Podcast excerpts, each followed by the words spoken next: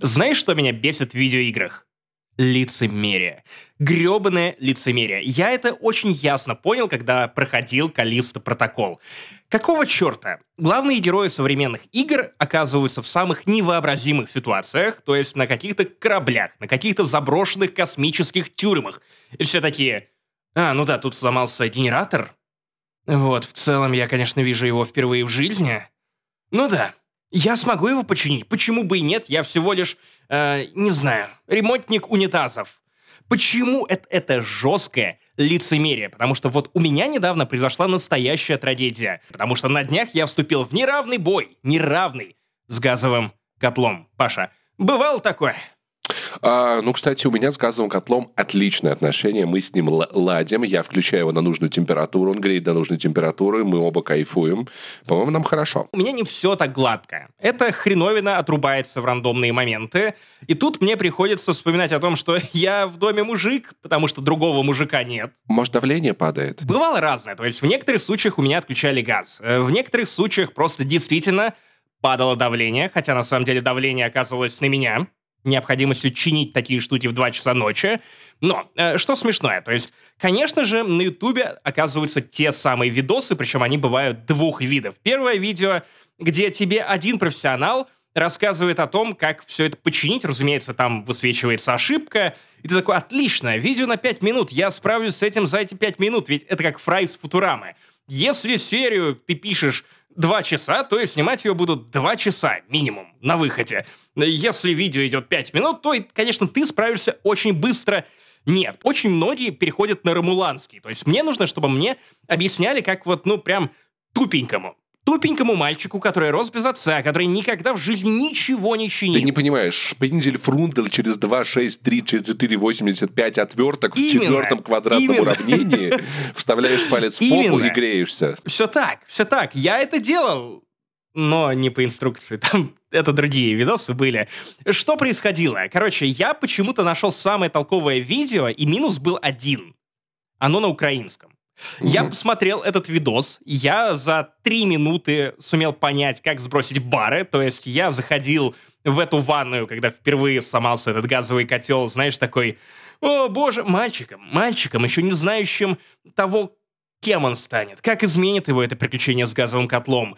И выходил уже оттуда, знаешь, мускулинный Сиба-чат, который такой, бары, да-да-да. И если бы кто-нибудь еще за два часа до этого спросил меня, знаешь, что такое бар, я такой, ну, крафтовый, там еще какой-нибудь бар. Два часа Нет, ну, спустя я хороший очень, да.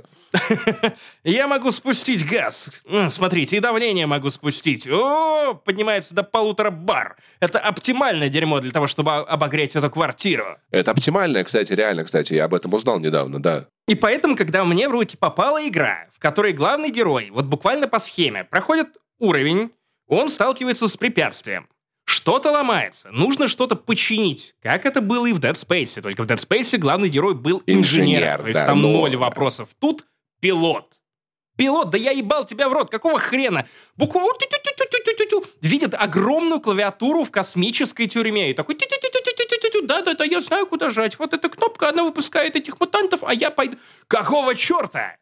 Ты же просто, ты буквально маршрутчик. А ты, что, если хотя, он нет, до этого сидел? точно знают, как чинить да. э, газовые баллоны. И маршрутчики точно как, знают, не баллоны, как... Не баллоны, котлы. Маршрутчики точно знают, как выпускать э, монстров из космических тюрем, я уверен. Потому что клиенты сами себя как бы из тюрьмы Некоторые, не некоторые в этих космических тюрьмах и содержатся. Поэтому я, я просто смотрю на то, как э, этот статный мужчина такой, да, да, муж на час, биофак на час, как, как их там называют, этих монстров. Короче, я прям понимаю, что вот людонарративный диссонанс. Кто-то жалуется на то, что Нейтан Дрейк, чертов психопат, который просто берет и убивает людей налево, направо, и потом такой, да, пойдем строить семью. Самое время вымазаться в крови поверженных армий врагов и вот воспитывать доченьку, дочку. Та -та -та -та -та. Нет, это все ерунда. Почему они все такие рукастые? До меня стало доходить, что, возможно, дело во мне. Вот, с другой стороны, починить газовый котел, не хочу хвастаться, так-то покруче, чем, ну, я не знаю, флексить тем, что ты победил самого сильного босса в Elden Ring или Dark Souls или... Это самое лучшее время для того, чтобы напомнить вам о том, что это 249 выпуск подкаста «Не занесли у микрофона», как всегда я, Максим Иванов, я теперь чинитель, я теперь починщик, я теперь ремонтник, я теперь Джейкоб Ли из Калиста Протокол. Короче, I Love Saint Jimmy — это я, Павел Пивоваров, тот самый улыбчивый усач. Да, я вру, не улыбается он, уже давно, не надеется и ничего не ждет. А Паш Пони — это он, Паша, на 50% бородатый, на 100% какие? А, на 100% а, сытые. Пиздатые. Он продолжает руинить начало наших подкастов. Но, возможно, ты расскажешь, что мы будем передавать, вещать, о чем мы будем в этом выпуске, что у нас э, в, в этой повесточке. Может быть, Паша, ты что-то посмотрел или поиграл во что-то, и тебе есть о чем рассказать? Да, я посмотрел, я поиграл. Смотри, я поиграл в God of War еще. Это все еще иг- самая лучшая игра года. Самая потрясающая. Мгм. Я посмотрел а, одну серию а, Эндера. Я не, я не запомнил вообще, вообще, что там происходит. Я потом еще попробую.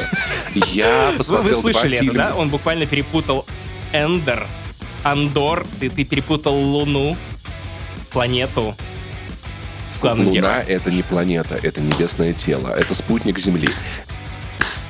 Никакого уважения к Звездным войнам в этом подкасте не осталось.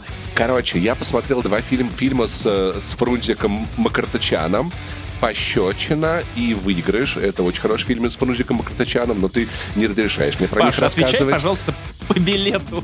Короче, у нас будет «Жестокая ночь», э, когда Максим чинил газовый котел. Violent Night с Дэвидом Харбором. Очень классный комедийный боевик, который я порекомендую вам, если вы живете в стране, где показывают новые фильмы. У нас будет чернильно-черное сердце, как у Максима, когда он за- замерз из-за того, что котел не работал. Ты ведь мог пошутить, что э, чернильно-черное сердце у самой Джон Роулинг, которая написала эту книгу. Речь идет о шестом романе про Корбана Страйка, детектива. В общем, расскажу вам, почему в этот раз я остался не слишком в восторге от очередного романа на тысячу страниц. Эта штука размером с мою голову, а контента тут ну, размером с мою голову. Ну, в смысле, не очень много. Как раз про эту твою шутку. Калиста приколол. Я пожалею. Я пожалею обо всем. Помимо этого случилось нечто невероятное. Дамы и господа, если стоите, сядьте, мы записали спустя год Новый выпуск в Финляндии не существует, и в конце включим вам небольшой отрывочек Год. для того, чтобы вы вспомнили, что это за Год. шоу такое. Он уже доступен на Патреоне, Бусти, в Apple подкастах. Там же можете послушать разогрев. Если слушали предыдущий, эпопея Максима с э, предательством когтеточки продолжается. Я рассказываю, как поел хаш, и еще мы немного... Это самый неловкий разогрев, там очень неловкие шутки в конце. Но очень прикольно, необычно, у вас такого еще не было, очень советую. Тоже Apple подкаст, Бусти, Patreon, вы все знаете. Ваша поддержка — это наше стабильное состояние внутри, снаружи, возможность нас жить, развиваться, делать этот подкаст. Ну а если вы хотите в ламповое сообщество и пообщаться со мной и Пашей, Яма с. Наш, наш ламповый safe space, в который мы пускаем вас по приглашению, если вы подписываетесь, опять же, на определенные суммы на Patreon и Бусти. И, наверное, давай-ка важное проговорим для тех, кто еще не подписывался. Если вы не знали, и на Patreon и на Boosty есть RSS, вы можете добавить эту ссылку в приложение Apple подкасты или какое-то другое приложение для прослушивания подкастов и слушать весь положенный вам контент прямо в вашем приложении, не заходя на Patreon. С этого сайта делать не надо. Это очень удобная штука, супер рекомендую. В общем, это, а также многое другое ждет вас на Патреоне, Бусти, а это 249 выпуск подкаста «Не занесли». Ну что, Паша, погнали. Официально я посмотрел самое пизданутое кино, которое должна была сгенерировать либо нейросеть, либо гений. Потому что я напоминаю, я напоминаю вам, если вы пропустили предыдущий выпуск подкаста «Не занесли», или предыдущие несколько лет подкаста «Не занесли», Паша — это Гринч. Поэтому, возможно, я нашел идеальное кино под тебя, как человека, который ненавидит Новый год, Рождество, светлые праздники со слезами на глазах, замерзшими, потому что зима. Нет, я люблю Новый год. К Рождеству я отношусь с- спокойно. Я ненавижу, э, как сказать, пустой хайп. Вот я пустой хайп не люблю. я Пустой за настоящие хайп. вещи. Ну, ну, что-то вроде Стражи Галактики. Вот. Ну, то есть вот, вот, вот этого спешала. Смотри, смотри, тогда у меня для тебя есть новогодний подарок. Я уже давай свою елочку а, из э, машины, которую ты ве- вешаешь где-то, а, чтобы не пахло в салоне одном с тобой, потому что ты ешь этот хаш. Хаш, хаш же этот суп, да, Хаш, который хаш, из кишок хаш. Да, переварен. да. Как та песня Вот, Black а, Eyed Peas. Понял? Хорошо, это не хорошо. кишки, это, это сухожилия, это разные вещи. Кишки я бы не стал хорошо. есть. На- надо знать, друзья, записывайте. В общем, не бойся, не бойся. Я уверен, что это кино, в отличие от Стражи Галактики, которые убили тебя кринжем, задушили тебя кринжем, тебе нормально так за шиворот накидали в комментариях на Ютубе. Обрати, Да, обрати но- внимание. но Вообще-то По накидали фактам. так же вяленько, как, как, как, как Джеймс Ган, Ган этот special снял, поэтому... Я согласен, напиздел. Могло бы, могли бы и постараться.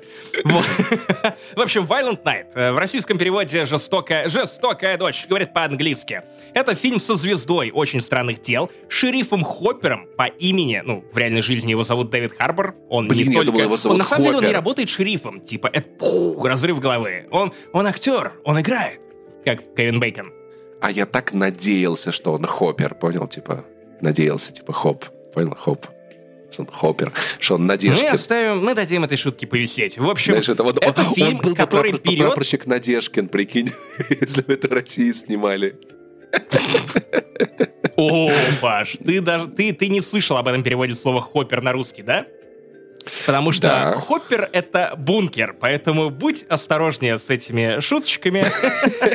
Возможно, фамилия была бы немного, немного иной. Идея Violent Night одновременно проста и гениальна, потому что его создатели взяли два самых популярных рождественских фильма и просто такие, ну, ебитесь, и родилось вот это. Как они, как они смешали реальную любовь и иронию судьбы, типа, Вау! А это, это рождественский и новогодний подожди, фильм. подожди, подожди, подожди. Знать я, придумал, я придумал. Короче, мужик напивается с друзьями и летит. Он думает, что это он дом. Он открывает, а там пацан, которого родители забыли дома. Вот тебе.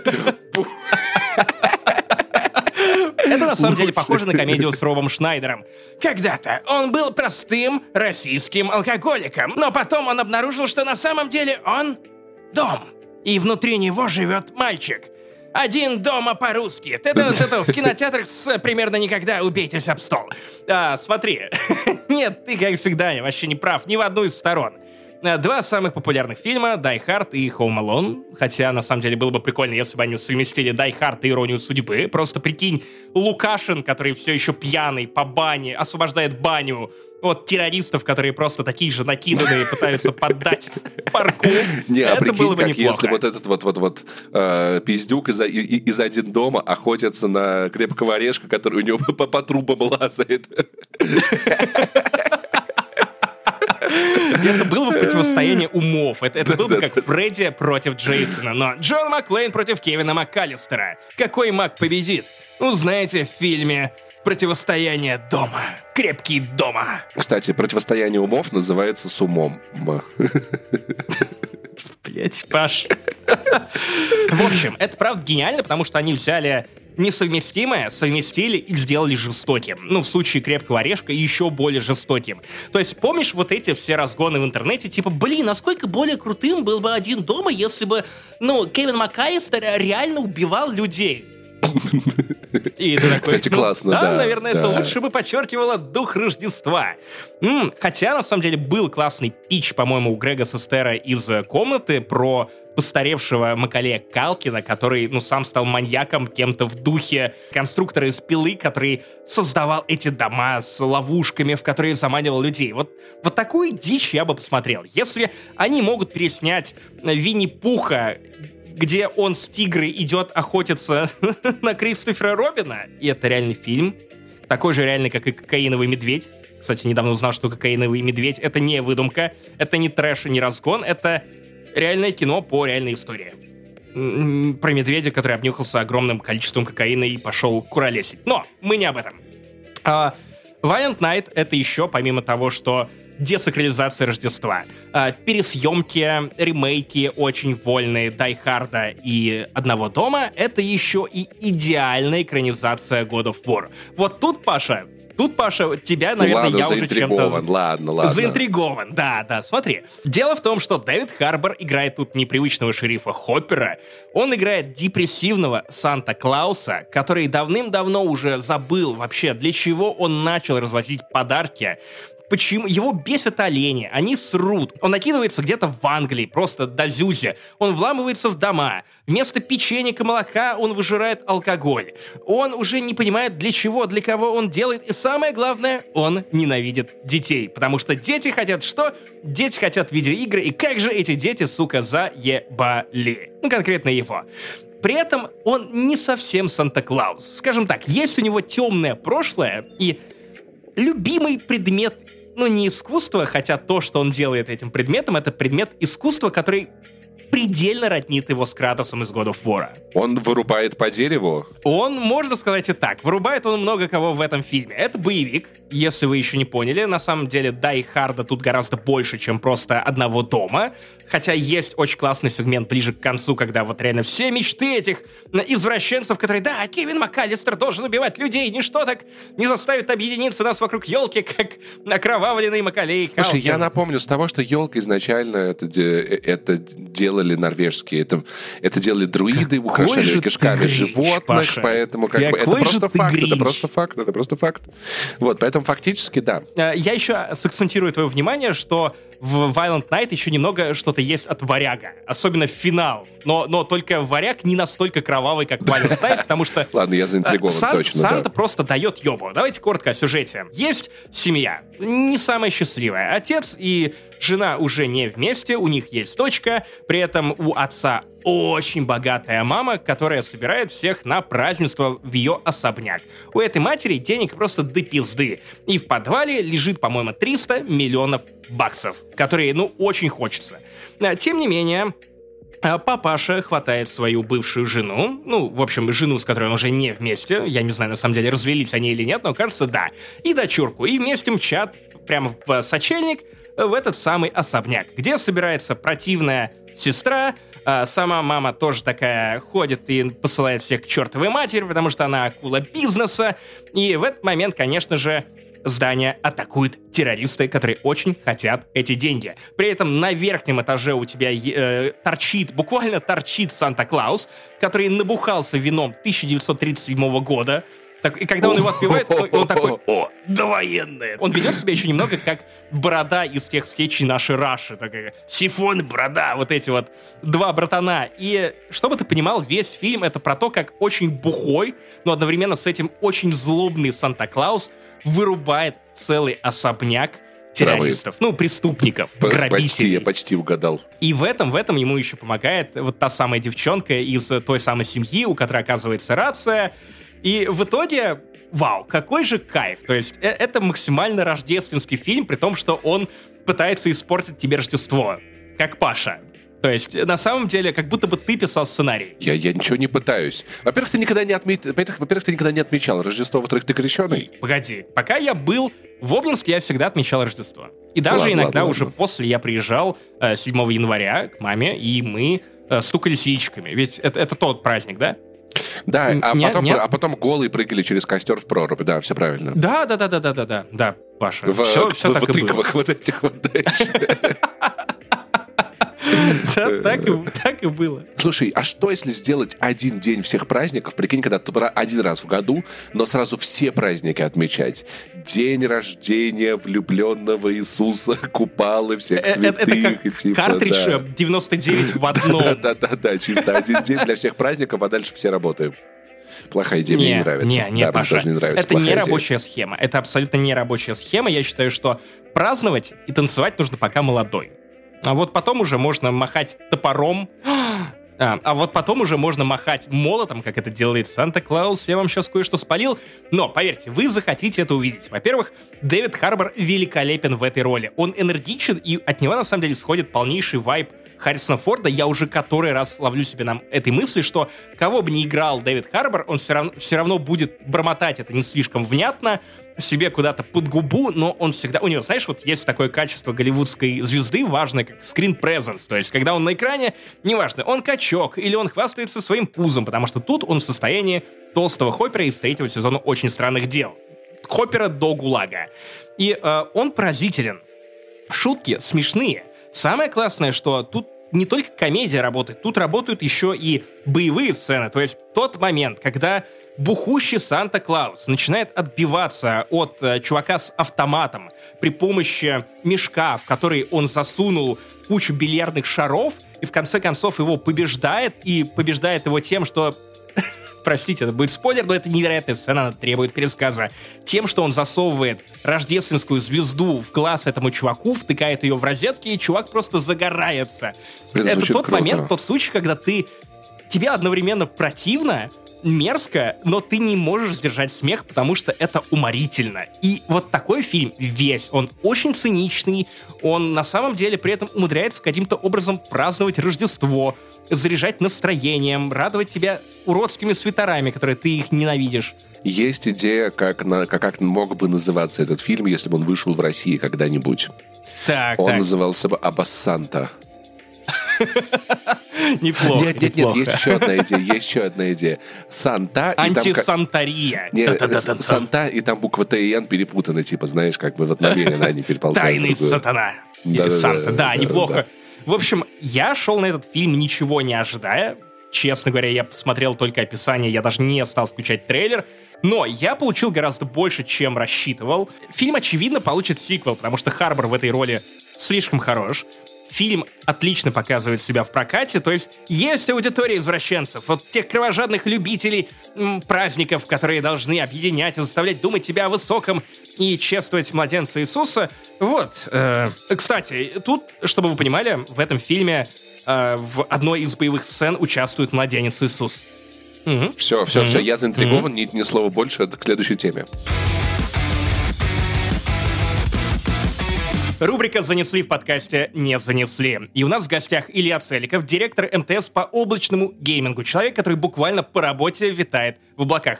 Паш, мы с тобой звучим как-то не солидно. Предлагаю нас хотя бы представить, ну, я не знаю, директорами по свежести. Илья, привет. Я директор по несвежести уже давно. Ребят, Илья, привет. привет. И мы сегодня тут не просто так собрались. Мы поговорим про Fogplay.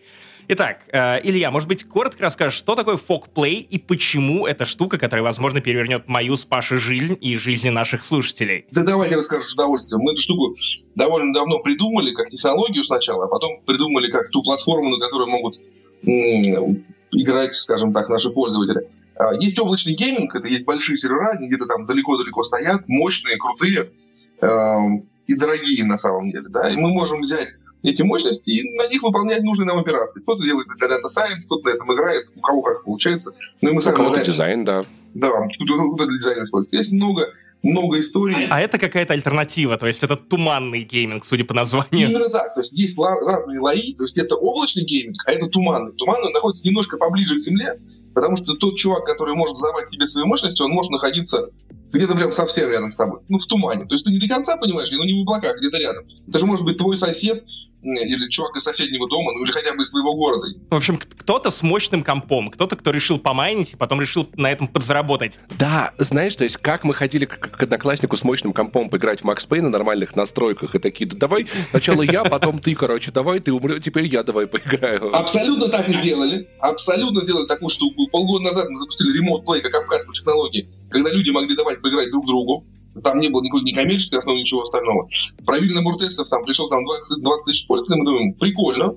А давайте попробуем из этого сделать коммерческую историю. И вот, соответственно, получился Fog Play, ну, то есть э, игра в тумане. Туманный гейминг, поэтому он так и называется. Вау. А правильно ли я понимаю, что Fogplay, он конкурирует даже не, например, с GeForce Now, а это скорее таксопарк с приложением-агрегатором. То есть есть пользователи, которые сдают свои мощные компы в аренду. Эти компы должны отвечать определенным требованиям по мощности, плюс их интернет и пропускная способность тоже должна а, отвечать вашим требованиям. И другие люди платят определенное количество денег, например, 13 рублей в час, за то, чтобы поиграть в Cyberpunk на высоких настройках в 4К 60 FPS на, ну, на очень маломощном нетбуке, например, если нетбуки еще у кого-то живы. Я полагаю, живы. совсем не так. На самом деле, настоящая идея звучит немножко по-другому. Первая история, да, очень близкая по поводу economy of share, но на такси есть всегда цена, которую показывает Яндекс. Ну, или там другой, другой сервис, который представляет сервис такси. У нас не так. За сколько ты хочешь сдавать свой комп, за столько его и сдавай. У нас есть нижняя граница Мгм. 10 рублей, потому что ниже странно.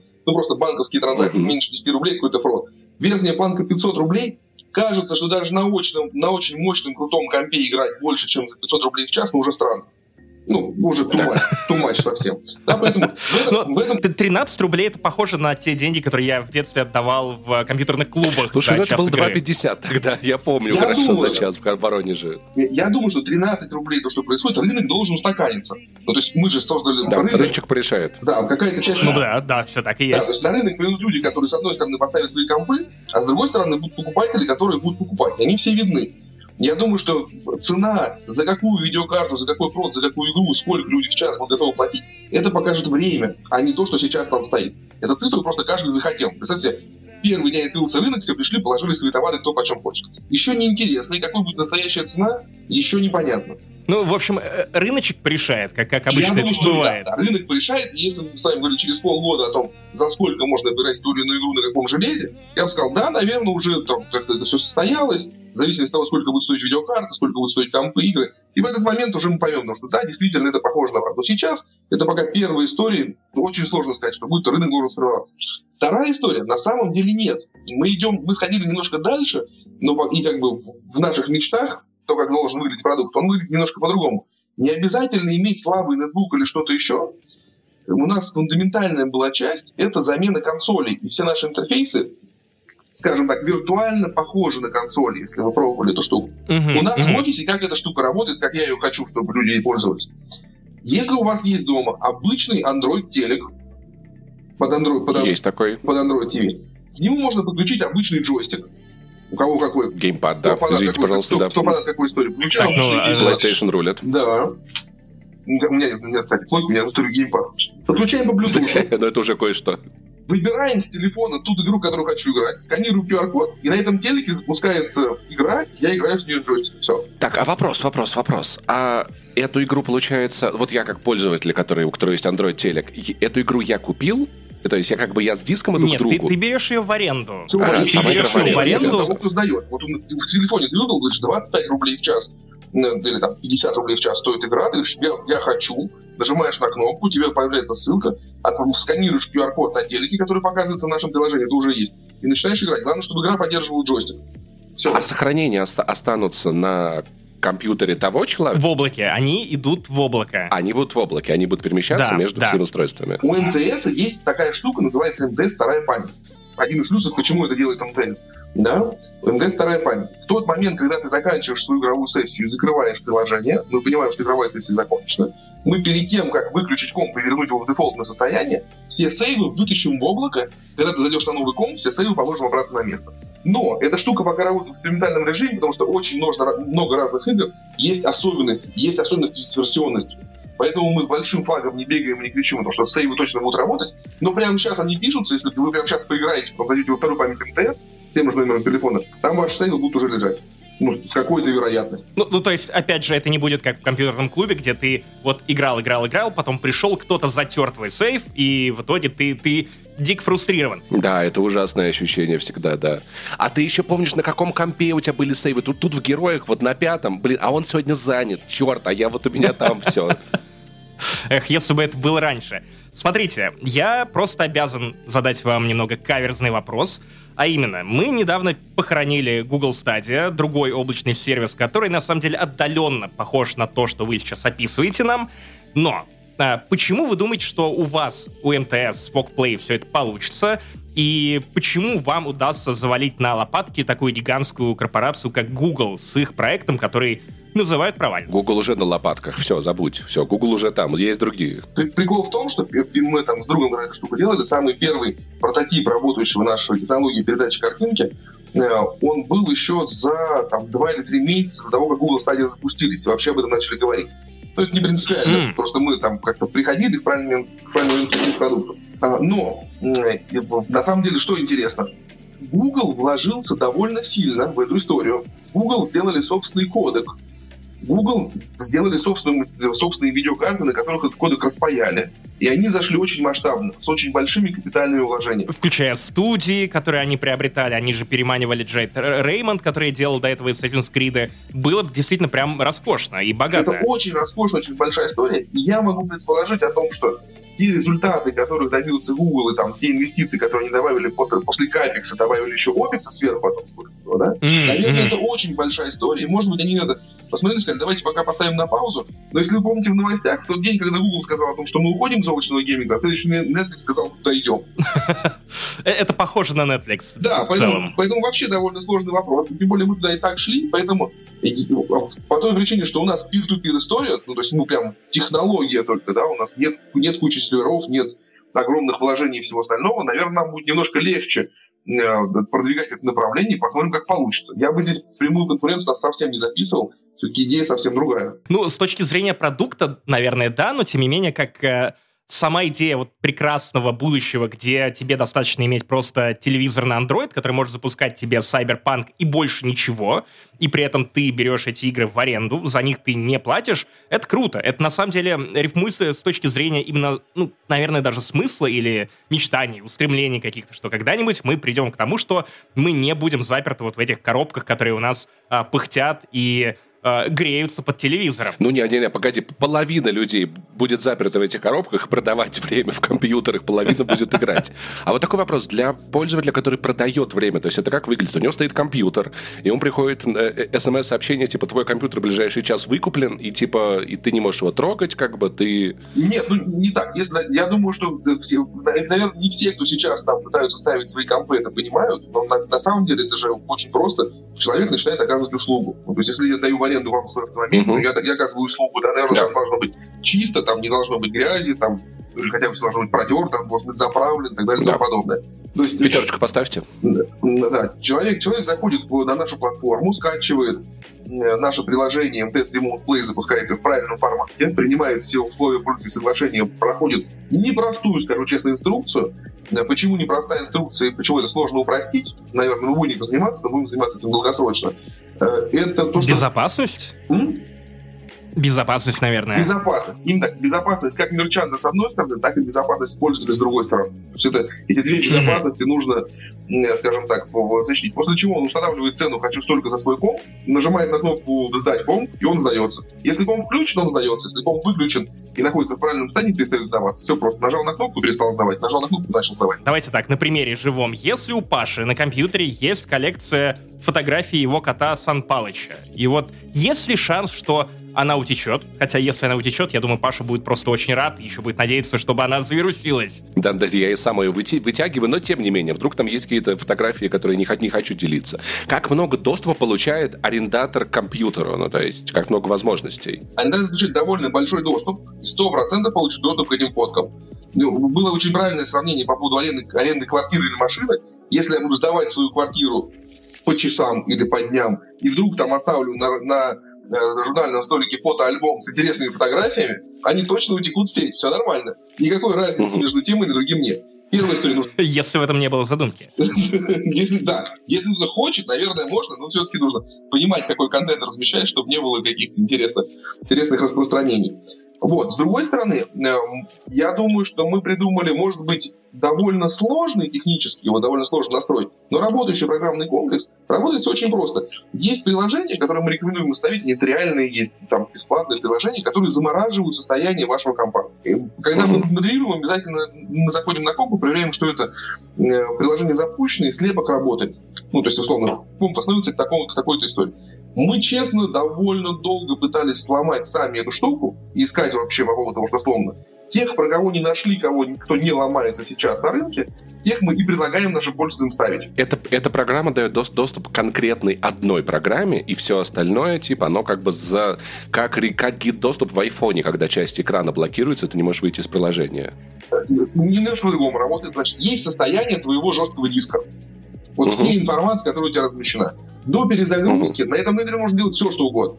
Хороший пример, uh-huh. я очень сильно так перевесил комментарий. Ребята говорят, я смог зайти и в Anydesk поменять пароль для входа. Смог, но после перезагрузки компа он стал старым, и ты его снова не знаешь. А, понял. То есть это, э, э, это контрольная точка как бы создается. Да, и именно так. То есть мы проверяем руками, да, заходя на модерацию компа, то, что контрольная точка создана, и когда наше приложение заканчивает сессию, когда мы понимаем, о том, что время прошло время произвести расчет между тем, кто сдает и тем, кто арендует, мы запускаем, перезапускаем комп, ну, дергая тем самым процедуру возврата контрольной точки, и комп запускается в том же состоянии, в котором был. А, понял. То есть, если у меня есть фотографии, и на рабочем столе кто-то удалит, они останутся. Но, на, но надо помнить, что это все в, в целом может быть скопировано, и лучше сдавать компьютер в таком виде, как будто бы ты им и не пользуешься. Ну, буквально Airbnb, в котором э, заправлена, заправлена кровать. Я вот сейчас подумал о том, что я бы, наверное, сделал просто два жестких диска. Один был бы арендный, другой нет. И запускал бы систему в разные состояния для разных... Хорошая Потому что я бы, хотел, я бы хотел пользоваться этим компьютером в принципе, но иметь возможность как бы перекнуть жесткий диск и дать доступ арендатору только к тому помещению, на котором нету ничего моего, Очень что могло идея, быть согласен. Если этим заниматься прямо постоянно, очень правильная идея. А, а получается, пользователь будет видеть на экране, как человек играет да. вот, по ту сторону. Да. Вот смотри. Прикольно. Слушай, в целом, знаешь, это неплохая схема, чтобы твой одноклассник, знаешь, который на, такой на тройке учился, такой, да, я сейчас пять компов сдаю, у меня стоит, типа, сейчас я немножечко матери квартиру купил, сейчас туда еще компов поставлю, вообще заживу. Если эта штука полетит, да, я тоже думаю, что так возможно. Давайте поговорим про деньги. Что делать, если ты провел час времени за игрой в CSGO, например, и остался не слишком доволен ну, тем, как ты провел времени? Потому что тебя раскатали э, во время катки, а наоборот, потому что, например, связь слагала. Или комп оказался мощным, но не таким, на котором можно играть, ну, прям с комфортом. И это выяснилось уже во время Мы игры. об этом- Можно ли вернуть деньги? Мы об этом подумали. Есть первые пять минут, буферная зона после начала, после оплаты есть первые пять минут. Если видно, что есть лаги, фризы, что-то не устраивает, не работает та игра, в которую хотел, нажимаешь на кнопку «Выйти» и ничего не платишь. Тогда, тогда есть еще один каверзный вопрос. Что с онлайн-играми? Вот тот же CSGO. Будет ли он работать так же гладко и хорошо, как вот вы обещаете? При хорошем пинге, да. Я сам раньше играл в CSGO довольно много, скажем так. Это точно не киберкотлетный уровень, это абсолютно точно. Но хэт поставить можно, и если по фану, то точно можно. То есть вполне, вполне себе шутеры заходят. Ну, то есть и Doom Eternal, и CS вполне себе. Э, Так, все-таки давайте. Мы, мы обсудили тут и безопасность, э, и то, насколько увлекательно на этой штуке можно играть в CSGO, но как зарабатывать больше на фокплей? Реально ли это? Да, потому что под, под- подкасты нас вечно бу- будут кормить. Может быть, нам сейчас есть смысл с Максимом ку- купить по компьютеру, потом еще по два, потом уже ферма будет. Кстати, у майнеров можно, у майнеров можно видеокарты вполне себе скупать, кто сейчас у кого что падает, да, вот оно. Я так думаю о том, что есть довольно, то есть я бы сказал, что оптимальное соотношение, на мой взгляд, как я читал эту модель, и как это должно вот, там, с точки зрения э, именно мерчантов работать, наверное, должны быть довольно популярные, но недорогие карты. Я бы сказал, оптимально это 30, 60, 30, 70 сейчас, наверное, не супер, не супер топовые, но и довольно хорошие, которых все идет без призов. Э, Нужно купить прям хороший интернет, лучше с большим запасом, да, для того, чтобы вот Ну, минимум 20 мегабит. Минимум Видимо. 20 мегабит это прям минимум. Если для того, чтобы от- отправлять в супер хорошем качестве в 4К, конечно же, нужно 60.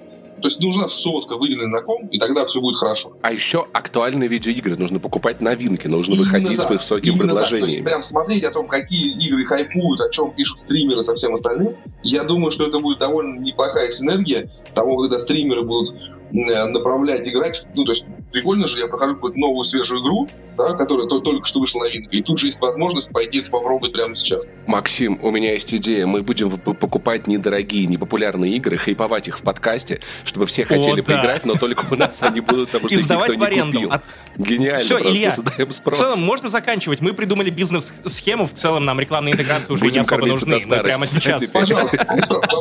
Наконец-то. Пожалуйста. Ой, очень выгодно звать директоров МТС в наш подкаст, потому что, смотрите, бизнесы придумываются просто с колес. Так, ну и, на- наверное, остается только пожелать вам удачи, потому что идея классная, потому что компьютеры стоят дорого, надо сказать. Оплатить сотку интернета проще, чем отдать сотку за новый компьютер, ноутбук, что угодно. Итак, с нами был Илья Целиков, директор МТС по облачному геймингу, рассказывал про МТС Play. Идите, попробуйте, почему бы и нет, звучит на самом деле довольно привлекательно. Большое вам, вам, вам спасибо, было очень интересно. Спасибо большое, до свидания. До свидания. По-моему, я рассказывал уже об этом в подкасте, но примерно три месяца назад я принял стратегическое решение поменьше сидеть в Твиттере, потому что я, я уже не выдерживаю напор охренительных тейков, мнения по любому поводу, которое мне, в общем-то, и не особо-то нужно знать, потому что чаще всего это что-то предельно бестолковое, и я не хочу оставаться в пульсе, в, в струе. Я переживу без срачей про высокие трусы, торты. Кто... я- Так, я говорю, что я не сижу в Твиттере, я пересказываю ключевые, ключевые срачи последних месяцев. Окей. Э, полифония наших принял- голосов. Имя... Э, о, кстати, веган-кафе Фрик, которое не так далеко от меня, между оно, прочим. Оно, кстати, переоткрылось. Они оттуда выгнали того чувака, который на кухне курил. Это исправит все проблемы. Это исправит все проблемы, поэтому неважно, не об этом речь. В общем, я решил отдохнуть от Твиттера, отвлечься на книгу, и поэтому я выбрал тысяча-страничную книгу, где примерно, ну, страниц 200. 200 из этой чертовой тысячи — это просто твиты твиты, которые Джон Роулинг выдумала сама. То есть это еще бессмысленнее. Другая сотня страниц — это пересказ Reddit, где одни из героев просто ругают друг друга или жалуются друг на друга. Паш, э, наверное, у тебя возник вопрос. Э, что это за чернильно-черное сердце в оригинале The Ink Black Heart? Нет, никаких вопросов. Мне все, мне все сразу понятно. Почему мы спустя столько лет снова, я сделал вид, что я этого не услышал, снова обсуждаем Джон Роулинг? Да не, я в целом а, не Причем удивлен. тут Корморан Страйк? А, понять мне, кто такой, поэтому тоже вопросов нет. Ты, ты, ты даже не отпустишь шутку в духе «Ну, корма-то у него широкая?» Нет, я об этом не подумал. Я про страйк думал, про то, что, блин, классно пили когда-то На Twitch молодые лучше не были. выходить. Вот, это в этом смысле тоже, да-да-да. Да, э, если вы не знали, то после Гарри Поттера Джон Роулинг продолжил свою карьеру книгой, тоже детективом «Случайная вакансия», после чего пришла к следующей стадии своей карьеры, именно в книжном деле. Она запустила серию про Корморана Страйка. Прямо сейчас это одни из самых успешных, востребованных, да и просто классных детективов в мире. Не важно, как вы относитесь именно к самой персоне Джон Роулинг, это правда классная литература, очень хороший представитель своего жанра. Я уже рассказывал в подкасте «Не занесли», на самом деле, про первые две, по-моему, книги. А, первая очень такая проба пера, много интервью, мало сюжета. А вот вторая и дальнейшие с каждой книгой все лучше, лучше и лучше. Тебя все больше и больше увлекают персонажи, потому что главный герой не самый типичный герой детективов и в целом не самый типичный герой для популярной культуры, потому что это бывший военный, а именно военный полицейский, которому оторвало ногу, и теперь вот он открыл в Лондоне свое детективное агентство. А в помощнице ему, ну так вышло, э, сначала временно пришла Робин Эллакот, это милая девчушка, которую с криминалистикой не связывала примерно ничего, ей просто нужна была подработка. Работа. Со временем серия из э, вот этих безумных сюжетов, а тут каждый ну, кстати, кстати, у нее есть очень печальная история, связанная с интимом. Вот, поэтому, Паш, ты даже немножко в тему воткнулся.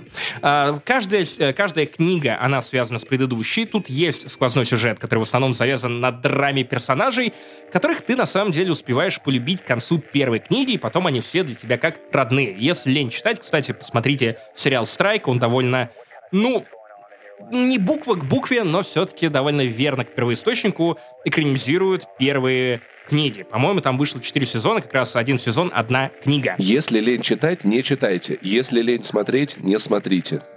Если лень гулять, не гуляйте. Если лень нудить, не нудите. Каждая книга — это отдельное дело. Где-то убивают писателя самым странным образом. Где-то главные герои разыскивают женщину, которая пропала более 30 лет назад. А в некоторых делах к ним просто ну, вламываются создательницы популярных мультфильмов, которые выкупает Netflix, потом их убивают, и, в общем, главным героям после этого поручают задание вычислить, что же за тролль все эти годы травил эту самую создательницу мультфильма. Блин, а прикинь, они нашли тролля, приходят к троллю, а он гнет ель. Шутка для тех, кому больше 15 лет, 18, возможно, даже 25. На самом деле, это дерьмо разрастается с каждой книгой. То есть начиналось все со скромных 350-400 страниц, потом с каждым разом росло, росло, росло, книги покупали, покупали, покупали, люди подсаживались и фанатели, и вот мы здесь. Тысяча, мать его, страниц. Для книги, которая должна была быть, ну, 500, максимум 600 страниц. Увы, это тот случай, когда я вынужден признать, что мне было гораздо интереснее следить за мелодрамой и отношениями, переживашками главных героев, сойдутся ли они в этой книге или нет. Потому что, разумеется, Джон Роулинг пытается столкнуть главных героев и немножко подсадить вас на то, будут ли они вместе, а может быть и не будут. Это знаешь, как в «Друзьях» Рэйчел и Росс. Вот то же самое буквально. Или в «Секретных материалах». Э, Скали и Малдер. Вот потрахают... а, да, они, они потрахались. Фанфиках, но потрахались. Вот. Э, в итоге я почему захотел обсудить с вами именно шестую книгу, хотя до этого рассказывал только про первые две. Я понял, что написать нормальный детектив про интернет, сука, пиздец, как сложно. И у Джоан Роулинг не получилось. То есть есть целые главы, которые состоят только из переписки людей в чатах, и их невозможно читать, потому что они идут в три колонки, у них разные тайминги, а я еще, ну, помимо того, что у меня есть печатная версия, я пытался вклиниться еще и в аудиоверсию, и это совсем пиздец, когда они буквально начитывают э, твиты, э, обращаясь к «Собака, такой-то, такой-то ник, отвечает собака такому-то, такому-то нику. Обошел ты вон, пиздища. А собака такой-то Майк отвечает собака такому такому-то Майку. Интересная у них переписка, конечно. В общем, у меня к Джоан Роулинг довольно много претензий. Потому что, видимо, она дошла до состояния Стивена Кинга, когда у тебя просто нет человека, нет редактора, который сказал бы, что э, дорогая Джон, я все понимаю, но хуйни ты понаписала. Пиши короче, пиши сокращай. Э, Максим Ильяхов, э, пожалуйста, сделай что-нибудь. Мне кажется, ты э, должен получать пуш-уведомления в телефон, как только ты узнаешь, что какая-то книга э, длиной больше 300 страниц, которая могла бы быть еще гораздо более короткой, ты просто должен выезжать с бригады и просто выкидывать оттуда все эти переписки. Да, в целом, любая книга могла быть, быть так-то очень-очень короткой. Ну, да, с другой стороны, именно шестая часть Кормнера Страйка бесит. Она, если что, вышла не так давно, в начале сентября, стала большим хитом, ее очень сильно обсуждали. На русском мы ее теперь не дождемся, вероятно, но я вам поэтому рассказываю о том, что, возможно, и немного-то вы потеряли. Меня поражает то, что помимо засилия огромного количества чат-логов, ты еще следишь за кучей-кучей-кучей людей, чьи судьбы не имеют никакого, блядь, отношения к главному сюжету. То есть под конец ты узнаешь, кто главный злодей, такой, серьезно? О, он. Типа, типа, это он, главный злодей. То есть ты писала биографии родственников. За пять минут до этой сцены выходит мужик такой, здрасте, я новый персонаж. Он убийца, такие, такие блин, а мы, мы искали, мы старались. Они старались, но они вечно копали не под то. То есть ты буквально две трети книги, она не имеет отношения в итоге к человеку, под которого нужно было бы копать. И в итоге как бы интересно, а с другой стороны ты в конце остаешься с ощущением, нахуя я это прочитал? Зачем это было? Джон Роулинг, ты, ты уже написала сценарий вторых фантастических тварей, где тоже была Санта-Барбара. Я твой брат. Нет, на самом деле меня в младенчестве подменили, но это ты мой брат. Нет, мы обменяли вас обратно. Обратно. А сестер обменяли обсестренно. В общем, э, в книге это выглядит гораздо более уместно, чем в сценарии фильма, но, тем не менее, вот я провел с этой книгой последние полтора месяца. И там были очень кайфовые сцены. Опять же, безумно классные герои, которых люблю всей душой. Но, Джон Роулинг, ты уже пишешь седьмую, и я точно знаю, что она будет тысячи полторы страницы, потому что тенденции на снижение, знаешь, на попытки взять себя в руки ее просто нет, никто не говорит тебе нет. Джон Роулинг, перестань сидеть в Твиттере. Начни, наконец-то, сокращать свои ебаные книги, или мы правда вызываем Ильяхова. У тебя есть три минуты, три минуты после выхода этого подкаста, чтобы все книги, которые я прочитал до этого, были переизданы в более коротких изданиях, откуда отжата вся вода. Джон Роллинг, цифры знаешь, наберешь. Так, ну что, у нас видеоигра «Колесо проколол». Максим Иванов ждал ее очень сильно. протокол в чатиках всяких, где, где люди спорили, Elden Ring э, говно. Нет, God of War лучше, чем Elden Ring. Там другого мнения не было совершенно точно. Максим выходил. А все только листа протокол игра года, она еще не вышла, но я знаю, что это игра Я прилетал на Орлах, да. Важный момент. Это было за две недели до выхода Калиста протокола. Я такой, да что вам нужно? Какой Elden Ring? Это новый IP как Элден. Elden Ring тоже новая IP, но, но с другой стороны, с другой стороны, и то и а, одно продолжение Dark Souls, а второе — духовная наследница Dead Space. Новая IP, возвращение, новая студия, Uh, возвращение Глена Скофилда к любимой теме. Uh, охренительные совершенно трейлеры, которые, как правильно подмечали в сети интернет, очень напоминали трейлеры тех самых правильных игр ностальгического периода Xbox 360, когда кажется, что ничего не может пойти не так. В итоге оказывается, что очень даже может пойти не так, не туда, и оказаться все не так радужно, как и вы, и я, и Глен Скофилд, я уверен, нарисовали себе где-то в голове. Я себе вообще если ничего не рисовал, что, если честно. Мне а вообще... ты об этом и не знал, и ничего не ждал, хотя я рассказывал тебе про а я уже давно прикол, ничего не жду. Который я закончился, кстати, не тоже немножко пшиком. То есть, mm. вот, наверное, это был первый красный флажочек, что ну, возможно, это не настолько оригинальная вселенная, чтобы инвестировать в нее так много внимания, хотя продакшн, опять же, у э, приквела подкаста просто невероятно, его стоит послушать хотя бы ради этого. В наушниках обязательно. Ты помнишь, что поезд хайпа легко разогнать, но трудно остановить? Хотя иногда... Безумно можно быть Нет, здесь не уна, здесь ту-ту. Тутуф. О, это армянский ауф, господи. А, все, извините, вы где, пожалуйста? Так, там, там, там что там? Калиста приколол. А, наверное, сюжет, который довольно быстро сводился к чему-то очень простому, линейному, ну, именно в подкасте, должен был стать предупреждением о том, что, наверное, и оригинальная игра будет не настолько э, свежий, богатый и э, креативный, как все мы очень хотели. К сожалению, так и вышло. Хотя я списывал скудность подкаста в плане сюжета скорее на то, что, ну, это же подкаст, наверное, это не самый привычный для них медиум. А, тем не менее, я, если что, не буду ругать игру прям сам, совсем уж жестко, я ее буду ругать, я буду ее критиковать, потому что она не заслуживает стопроцентной рекомендации. Это тот самый случай, когда вот я не до конца понимаю, что ощущать. Это совершенно точно не то, чего я ожидал. Я ожидал Dead Space, и качество Dead Space тоже. Я ожидал очень крепкого AAA, я ожидал много сюжета, и в какой-то мере я все эти элементы получил, но это везде есть звездочка. Везде есть надписи мелким шрифтом, Потому что скоро э, Рождество. истинную... Это звездочка в глазу, а ты в аду. И, и горишь. Вместе с э, Сатаной, Сантой. Опять же, чтобы прояснить, это полноценная AAA, которая выглядит очень дорого, очень богато. Местами она технически буквально пачка отваливается. Это, ну, на мой взгляд, что-то даже более симпатичное, чем God of War Ragnarok, но, опять же, у God of War Ragnarok есть большие локации, ну, побольше, чем местные тесные коридоры, но количество эффектов, особенно в первой половине игры, оно заставляет тебя схватиться за голову и такой, так, так, так, погодите, новое, новое поколение консолей вышло. Да, эта игра вот настолько красивая, и она красивая даже на Xbox Series X, даже с неработающими эффектами, потому что почему-то на PlayStation 5 все работает, на ПК и Xbox не работает ничего.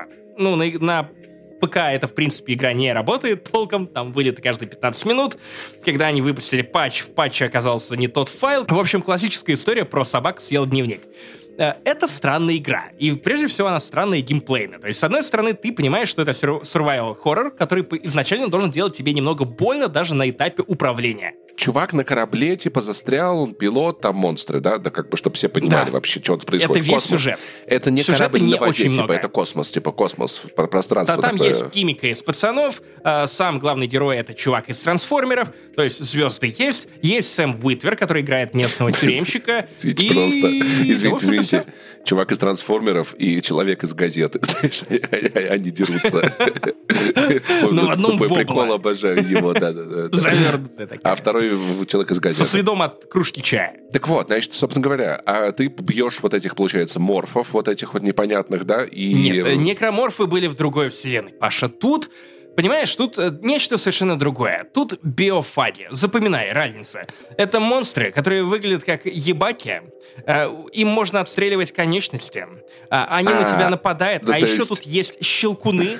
А, ты сзади можешь подойти и воткнуть заточку в бок, потому что, ну, это же тюрьма, что там еще втыкать?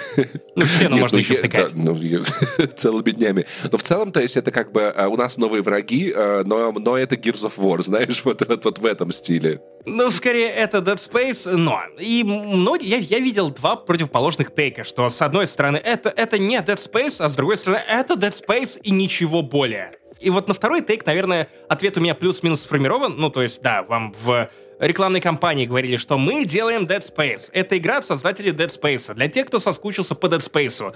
Выходит игра очень похожая на Dead Space, и она оказывается очень похожа на Dead Space. И это плохо, потому что, с другой стороны, Калист Протокол ничем не круче второго Dead Space.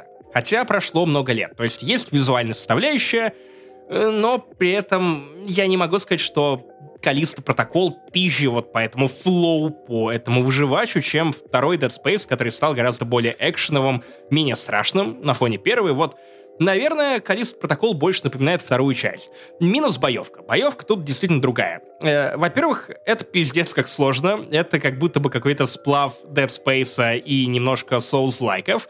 Э, выебать вас может кто угодно по причине «пошел ты нахуй». В самом начале ты нищий оборванец, который только пришел в себя в этой э, тюрьме под названием «Черная жесть» а, как звучит. И у тебя буквально нет ничего, кроме какого-то обрезка трубы. Вот ты его хватаешь и бежишь вперед. На тебя, э, сломя голову, несется какой-то биофак. Ты такой, ща, я вскрою ему ебучку. Тут выясняется, что на самом деле уклонение не привязано к отдельной кнопке, оно привязано к стику.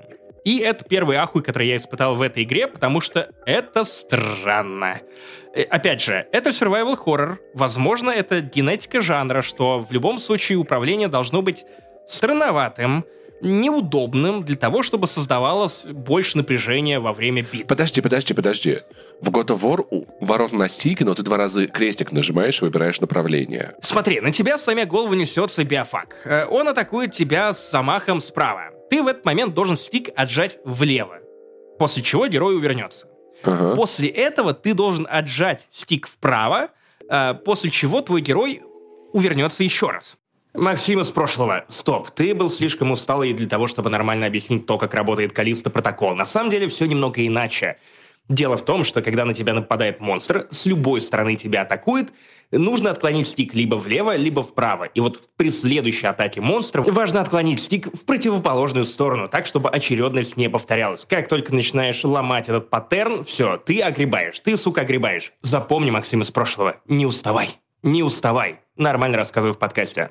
И вот непонятно, нужно ли игру за это ругать. С одной стороны, да, вспомнить хотя бы Resident Evil 4, да любой Resident Evil. Где-то тебе мешала камера, где-то тебе э, мешал специально приторможенный инвентарь, чтобы ты пока протыкал до, например, я не знаю, травы, чтобы подлечиться.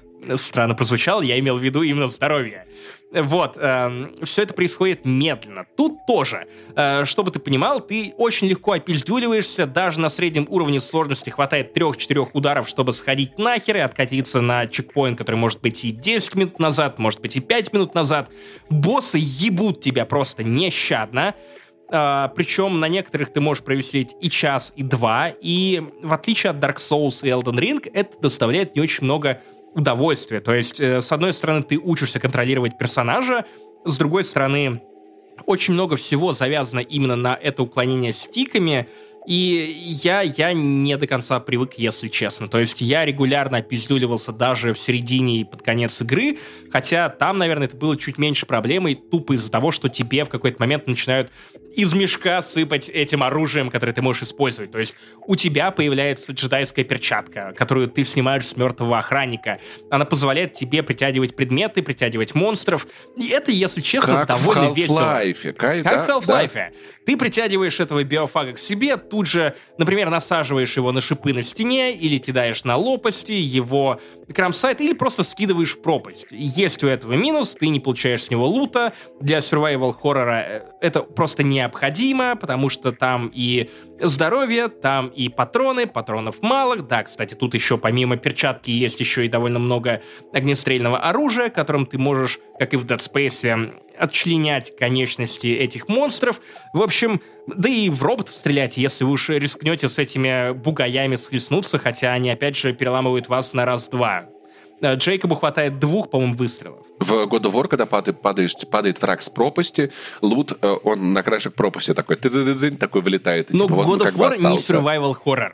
Да, но там надо выживать, и там иногда очень страшно. Ну да, но ты, ты должен понимать, чем ты готов пожертвовать. Ты готов прямо сейчас по-быстрому раскидать вот этих монстров при помощи Ладно, перчаток, потому что да, перчатки требуют еще и заряда. Бесконечности. Либо тебе это нужно. Да, бесконечности.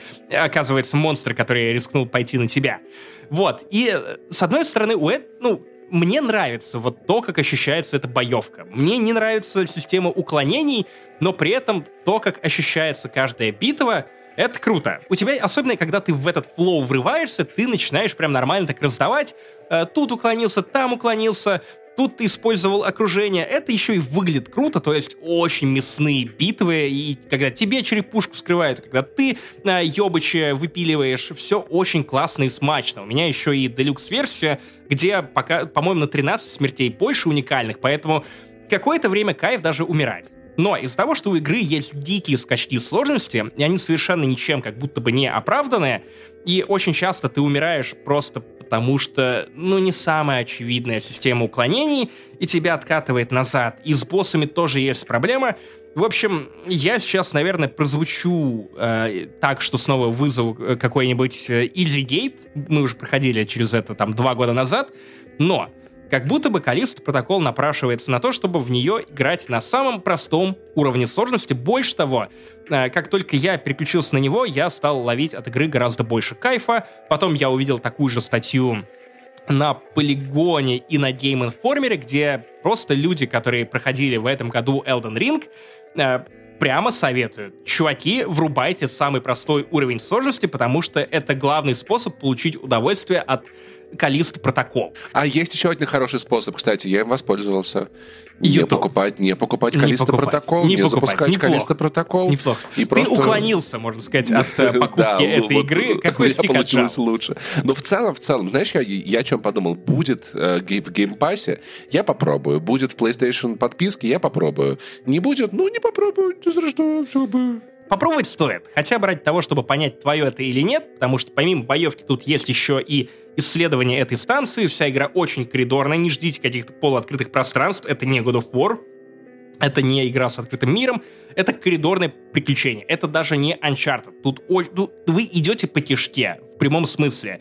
Э, за исключением редких моментов, когда вы выбираетесь наружу, и там уже топаете по снегу, что, по сути, тоже превращает и даже открытые пространства, ну, во что-то плюс-минус напоминающее коридор. Просто невидимый. А красиво в целом? Ну, то есть ты как бы красиво ты ходишь пиздец. и такой... Я же тебе говорю, что эта да. игра, она реально напоминает о том, что а ну, у тебя новая современная приставка, которая еще два года назад должна не, была выебать тебя картинкой в глаз, в итоге ты получил вилкой. Смотри, нет, это вопрос не к эффектам, а ну, а к художественному оформлению. Нарисованное, атмосферное ли, типа... Art Direction безумно классный. Тут еще настолько охренительная анимация лиц.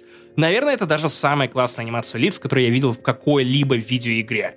Очень жаль, очень жаль, что при таком количестве технологий, кстати, разработчики, как ни странно, записывали это все на студии Motion Capture PlayStation, которая делает PlayStation. Эта студия, на самом деле, обслуживает очень многих разработчиков. Она делает Motion Capture не только для э, разработок Sony, но и для конкурентов, можно сказать, в том числе. Э, игра выглядит офигенно. Ты хочешь просто смотреть на нее в движении, в статике, ты хочешь больше катсцен, но катсцен мало. Сюжет обрывается на полусловие. Большую часть вы просто будете исследовать вот эти коридорные уровни, почти на всех вам нужно что-то чинить, очень много сражаться, бегать туда-сюда, и персонажи не то чтобы крутые, не то чтобы они успевают раскрыться. И как будто бы сам, сам мир игры кажется мне гораздо более скучным и слабым, чем Dead Space. И Dead Space 3 убил саму франшизу во многом, не только из-за внедрения кооператива, но в том числе из-за сюжетного поворота в конце, который еще и спрятали в настоящую концовку в DLC. Electronic Arts, хочешь целиком сюжет, заплати нам денег. Да, да, да, да, да. Тогда у многих бомбило. И тут просто, ну, сюжет и сюжет, вселенная и вселенная, ну вот да, в какой-то момент появляется культ, ну что мы тут не видели.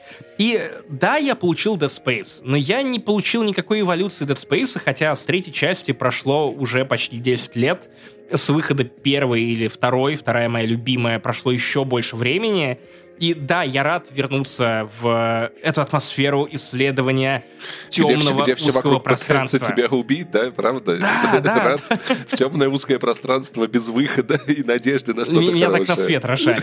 И, короче, я, с одной стороны, рад вот этому геймплейному лупу. Мне не нравится система уклонений, но нравится сражаться и я получаю искренний кайф от визуального стиля игры, но не получаю кайфа от сюжета, его просто нет, и при этом мне дико нравится смотреть на сюжетные заставки, потому что они очень дорогие, вся игра напичкана баблом, и в момент, когда она работает, она работает очень классно, в момент, когда она не работает, ты просто гоняешь бибу и пытаешься прикинуть, куда тебе нужно идти, ведь э, тут нет никакой карты, а худа нет никакого, без добра. Ну, вернее, он номинально есть, но как и в Dead Space, это все на, шее главного героя. Ну, правда, в Dead Space был на, костюме, но не суть. Это называется нашейник. О, неплохо. Рак-нашейник. В общем, это какая-то странная игра. игра Шрёдингер. С одной стороны, мне хочется ее хвалить. С другой стороны, я, я не могу ее хвалить, не упоминая 3000 «но». Я кайфанул. Непременно я кайфанул, потому что я получил, с одной стороны, то, что хотел, с другой стороны, не получил, что... Короче, оставьте ответ, что вы хотите, я подкастер. Я подкастер, отвалите. Я ничего не знаю, Какой-то профессиональный, что ли, вам человек, все это рассказываю об играх лет 10. Ох, в общем, э, моя рекомендация, но вместе с тем моя не рекомендация. В общем, классная игра, вместе с тем отстойная игра. Глен Скофилд красавчик, но тем не менее, Глен Скофилд, иди работай. Короче, Калист протокол. Немного кал, немного иста, немного прокол. Ну и не спешите выключать этот выпуск, потому что впереди вас ждет тизер «Финляндии не существует», долгожданное возвращение долгожданного шоу, о котором вы нас спрашивали в течение всего года. Это, если не знали, наш отдельный платный подкаст про теории заговора. И в этом выпуске он немного экспериментальный. Мы решили включить Глена Скофилда и дать вам того, чего вы хотели, но не дать того, чего вы хотели. Это ремейк. Это подруг- это ремейк. Нет, Это ремейк это- выпуска. наследие. Ну, в общем, короче, это не какая-то одна конкретная тема. Да, это большое, большое количество тем. Это хоро- хороший способ сделать Финляндию не существует. В какой-то век хотя бы раз- раз- расшевелить себя, повеселить вас. В целом дичи там предостаточно. Но не так концентри- концентрированно, как вы привыкли. Если коротко, мы взялись за бульварную прессу. И не только. Мы в дзен тоже погрузились. Полный дзен.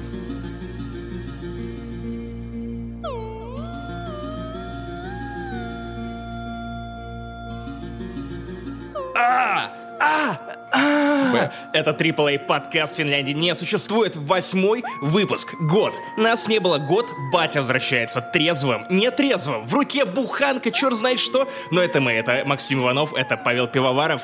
И да, это снова подкаст про теории заговоров, которые выедят вам мозг. Технически меня не было год, тебя не было дольше, потому что последний выпуск мы писали с Толачевым про гиперборею. А ты, небось, его даже не послушал, не знаешь, что такое гиперборея, кто там жил. Да, конечно, я слушал это все. Ладно, Паша, давай, давай так, давай так, давай поговорим о том, почему нас не было целый год. Дело не в том, что мы ленивые, а скорее в том, что мы ленивые, и есть объективные причины для того, чтобы объяснять, почему мы такие ленивые. На самом деле, просто финка — это не настолько простая штука для того, чтобы ее, ну, взять и записать. Тебе нужно нырнуть в чан с теориями заговора, повариться там минимум неделю, э, как из омута памяти вынуть оттуда самые мерзкие, самые глупые, самые странные разгоны и принести это вам.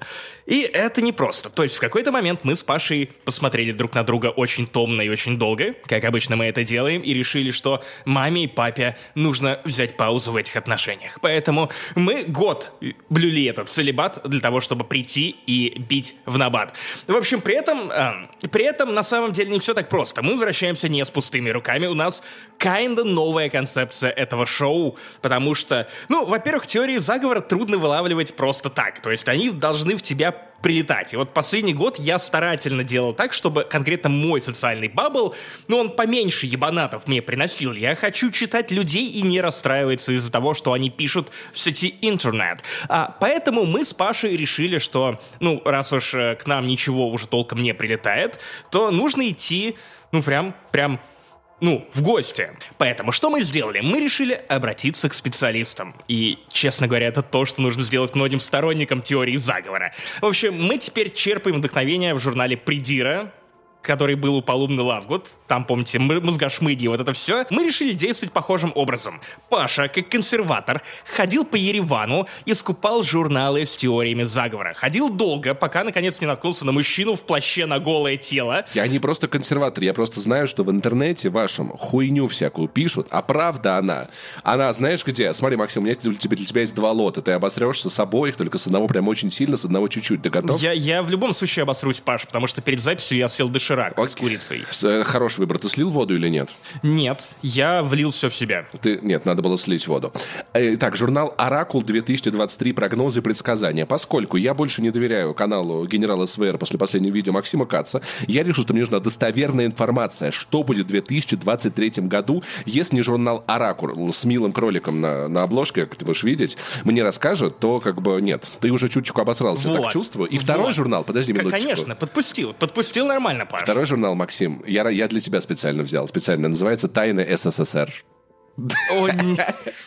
Смотри, мертвецы на орбите. 1983. Зачистка генералов милиции. Юрий Юматов Так, они, они подсказывают идеи для следующих сезонов «Ходячих мертвецов». попал в тюрьму из-за жены?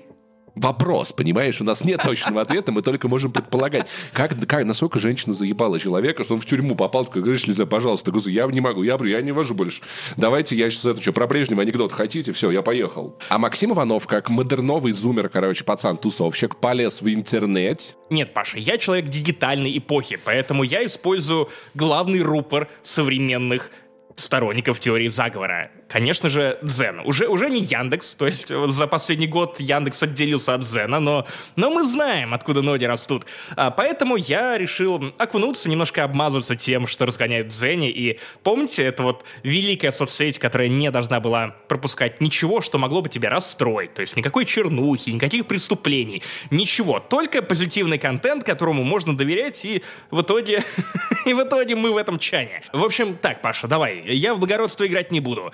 Три раунда, три раза я тебя сделаю, и мы потом просто пожмем друг другу руки и разойдемся, потому что, ну, разумеется, э, Digital победит какую-то бумагу. ведь- а прогнозы будущего могут быть заговором? Конечно. Ну, вы спросите, как же, кто же будет нас судить? Во-первых, судьи мы. Во-вторых, э, вы, но в комментариях. Просто пишите, кто, кто бы вам показался более разгонистым, безумным а, и в целом странненьким. Поэтому за сим я объявляю начало первого раунда и предоставляю честь немножко публично обосраться Павлу Пивоварову. Постарайся быть кратким. Сначала дай общий, общий положняк того, что же ты нашел, что э, тебе эти журналы вынесли э, в твое внимание и почему это тебя зацепило. А потом избранные цитаты. А, у нас есть статья под названием «Звездные вехи следующего года», потому что нам надо понять, что будет в 23 году. Согласись, заебало жить в неопределенности. Что будет, что не будет. Заебало жить в 2022 году. Начнем с этого. Да, где волна, какая волна, вторая, третья, пятая, восьмая, то коронавирус, то еще какая-то хуйня, что туда, что куда.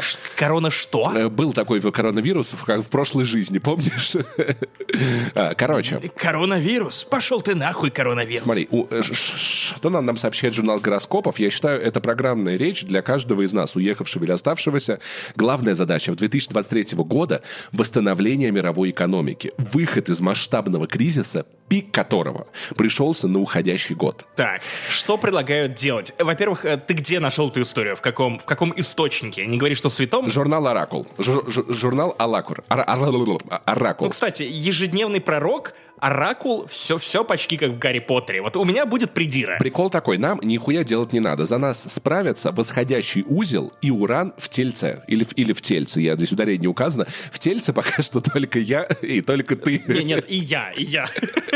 Я так, я, я уже месяца два как в тельце. На самом деле, работать над этим начал еще заранее, но на упреждение. В мае к ним присоединится Юпитер, который сыграет позитивную роль в решении экономических вопросов. То есть реклама вернется в подкаст в мае.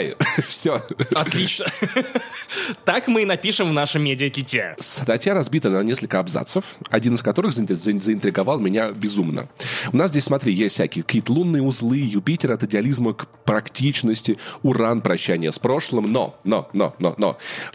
Хирон. Здесь, наверное, опечатка, буквы не хватает. Хирон – искусство переговоров. Послушай, Хирон весь год проведет в Овне. Хирон должен был быть в Овне навсегда, но в итоге только до ноября оказался. Здесь он в, он в изгнании. А, ну это похоже на меня. То есть я Овен, я в как своего рода изгнании. Это, это правда так. Такой транзит склоняет к чрезмерной прямолинейности, отсутствию дипломатии, стремлению решить проблемы с наскока. С другой стороны, Херон Вовне помогает впитывать в себя смелость, совокупность и гибкость, очень быстро принимать решения, использовать разные пути для достижения результата. В общем, я хочу сказать, что пока Херон находится в Овне, все у нас, все, все у нас в Овне и будет. Но Я, я боюсь, что это, это звучит как батплак, но во мне ничего, кро- кроме вина. ты правда не понял, какую букву я, я имел в виду, что она пропущена, да? Нет, Паш, конечно, это слишком тонкий юмор, Паш. Сдается мне, что реклама наш подкаст не вернется даже и когда Юпитер, видимо, из Калист протокол, вот этот Jupiter Comp- Company, который всех попытался нагнуть, никогда не вернется. Ну, в общем, Как говорил великий российский полководец, у России только три союзника. Восходящий узел и Уран в Тельце. Два союзника, два союзника, все. Это все, это твоя ставка. Да. Паш, ну, честно скажу, что я ждал чего-то большего, более, более разгонистых материалов, потому что, ну, в газетах работают люди, которые прям совсем отчаялись, то есть ты уже бросил всякую надежду на то, чтобы работать в интернете, тем более это игрушка дьявола, поэтому ты выбираешь печатные буквы, тем более ими так удобно вытираться после, ну, публикации контента, а? Понял, понял, шутка про дерьмовые статьи. Я покажу тебе сейчас, откуда будет готовиться нападение на нас в 2023 году. Во-первых, Паш, я хочу, чтобы ты прямо сейчас, сидя на этом стуле, заглянул себе за левое плечо. Давай, погляди, кто там. Теперь за правое. За левым арогаться, но я его сейчас не вижу. Мгм, мгм, мгм. Смотри, Паша, я не просто так ставлю над тобой эти эксперименты, потому что прямо сейчас мы будем искать у тебя в квартире, или, может быть, даже прямо в тебе, мертвеца подселенца. Так. Опа-па. Ты уезжал в непонятных условиях. Непонятно, какую энергетику ты с собой привез поближе к Арарату. Я нашел статью от Ларисы Аврамчук на Дзене, у нее 50 тысяч подписчиков. Проверенный источник. Мы с тобой, Паша, ни хера не настолько же популярны, как Лариса Аврамчук. К тому же она эксперт, а мы так, э, хуи дроченые. А, Есть статья «Признаки мертвеца подселенца в человеке», поэтому я сейчас буду зачитывать избранные моменты. Ты просто загибай пальцы или озвучивай, что у тебя есть, чего у тебя нет, потому что мне кажется, что это вот как самодиагностика по интернету. Когда ты начинаешь читать про рак, ты внезапно понимаешь, что рак у тебя был очень давно, последние лет пять. Причем тот, который убивает за год. Давай разберемся. Итак, порой к человеку может предстать подселенец. Это различные сущности, которые паразитируют на энергетическом уровне человека. Паш, пока похоже на тебя, просто так. Угу. Похоже. Они очень легко могут попасть в биополе человека и развиваться в нем. Ну, развитие это не про подкаст не занесли. Слушай, вообще это очень, это очень на Саню похоже, если честно. Он развивается в моем биополе. Ладно. Если вовремя не избавиться от подселенца, то он укрепится и паразитирует за счет человека. А, Существует большое количество типов поселенцев. Чаще всего люди сталкиваются с лярвами, покойниками и бесами. Я вот когда по Думской гулял, я тоже сталкивался с лярвами, покойниками и бесами. Слушай, мне кажется, Саня, скорее всего, подходит под описание беса. Хорошо, а какого именно? Потому что разные типы. Смотри, есть родовые подселенцы, есть порченные подселенцы, есть призванные. Ну, в общем, каким-то таким вышел 249 выпуск подкаста «Не занесли», и для вас его провели, как всегда, я, Максим Иванов. Ищите меня в Твиттере, Паша Пони. Не ищите Не меня. подписывайтесь на меня, я популярный. А также Павел Пивоваров, I love Saint Jimmy, на него подписывайтесь, он не популярный, ему нужны ваши лайки, ретвиты, хай. Вот, Да просто и погуглите нас, мы оба знаменитые. Все, хорошо. но, на мой взгляд, знаменитые недостаточно. Поэтому, если вы хотите поддержать подкаст, но не на Патреоне, Пусти или в Apple подкастах, но вы можете сделать это бесплатно. Просто оставьте отзыв там, где нас слушаете, лучше в iTunes, это очень прям греет нам душу. Или подпишитесь на наш YouTube-канал, у нас помимо аудиовыпусков, каждому выпуску выходит еще и видеоверсия. Там вы можете смотреть на Пашу, на его роскошную бороду, на кота Сан Палыч, который жопкой своей закрывал половину выпуска. Да, был И ну, ставьте чуть-чуть, лайки, чуть-чуть. э, жмите, бейте в колокол. Пятерочки ставьте там. Расскажите друзьям, типа, братан, подкаст вообще такой крутой, ты не представляешь. Просто бомба, пушка, слушай, да. И комментарий, комментарий пишите. Ты тыц тыц тыц по клаве и в комментарии. В общем, Макс, Паша, вы, Любовь наша. слава сатаны. Пока.